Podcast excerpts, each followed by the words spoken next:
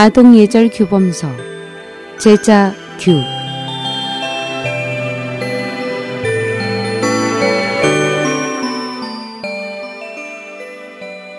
제자규는 청나라 강인 연간에 선비 이육수가 쓴 책으로 당시 많은 주현에서 어린이 교육용 교본으로 선정되었으며 그는 제자규를 쓴 공원으로 세상을 떠난 후에 산서 강주 선현사에 모셔졌습니다.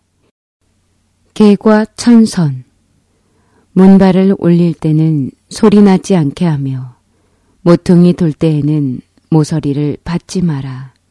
빈동이 들 때에는 가득 찬 듯 거머 잡고 빈방에 들어섬에 사람 있듯 행동하라. 일할 때 서두르지 말라.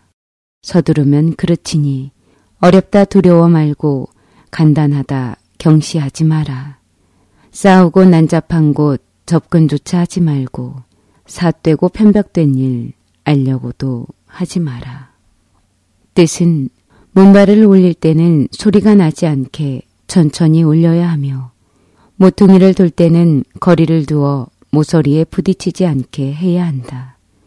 비록 속이 텅 빈 그릇을 들지라도 마치 물건이 가득 찬 것을 드는 것처럼 신중해야 한다. 사람이 없는 방에 들어가서도 마치 사람이 있는 것처럼 행동해야 한다. 일할 때는 급하게 서두르지 말아야 한다. 서두르면 실수할 소지가 많으니 어려움을 두려워 말고 또한 생각 없이 경시하거나 등한시해서도 안 된다. 사람들이 다투고 싸우는 장소에는 절대 가지 말며 옳지 않거나 나쁜 사상과 행위에 대해서는 묻지도 말고 알려고 해서도 안 된다.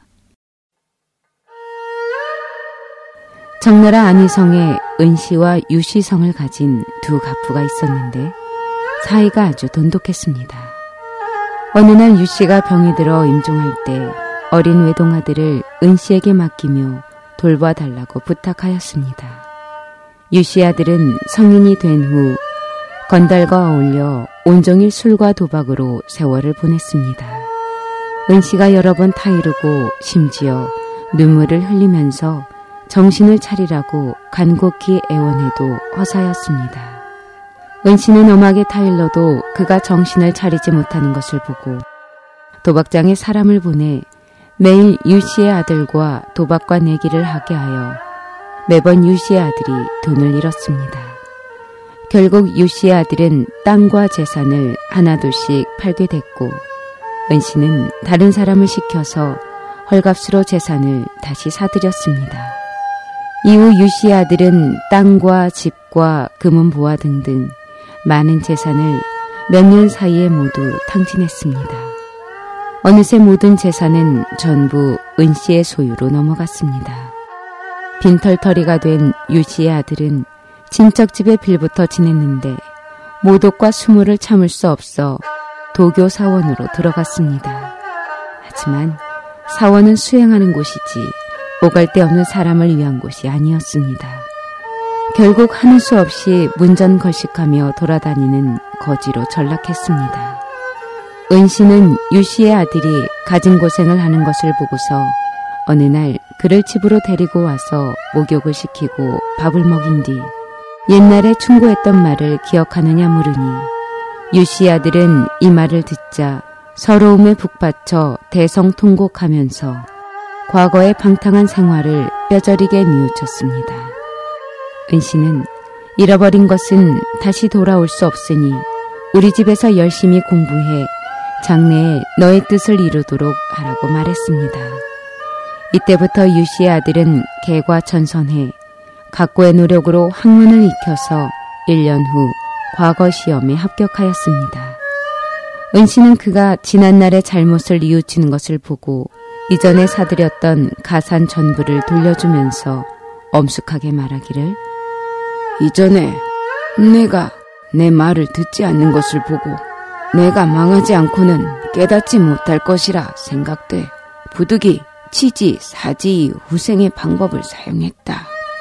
대로 없이 꼼짝 못하게 해놓고 필사적으로 나가려 할 때 구해준다는 뜻을 너도 잘 알고 있겠지.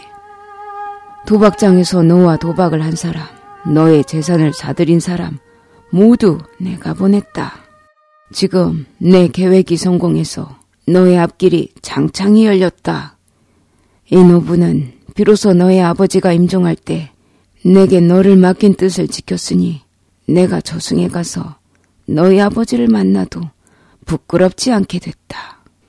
유씨 아들은 이 이야기를 듣고 크게 깨달아 무릎을 꿇고 절을 하면서 감격에 북받쳐서 말을 잇지 못하였습니다.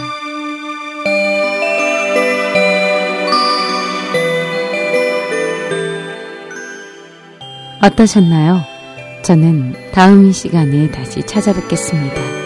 제자교회 유인순이었습니다. 안녕히 계십시오.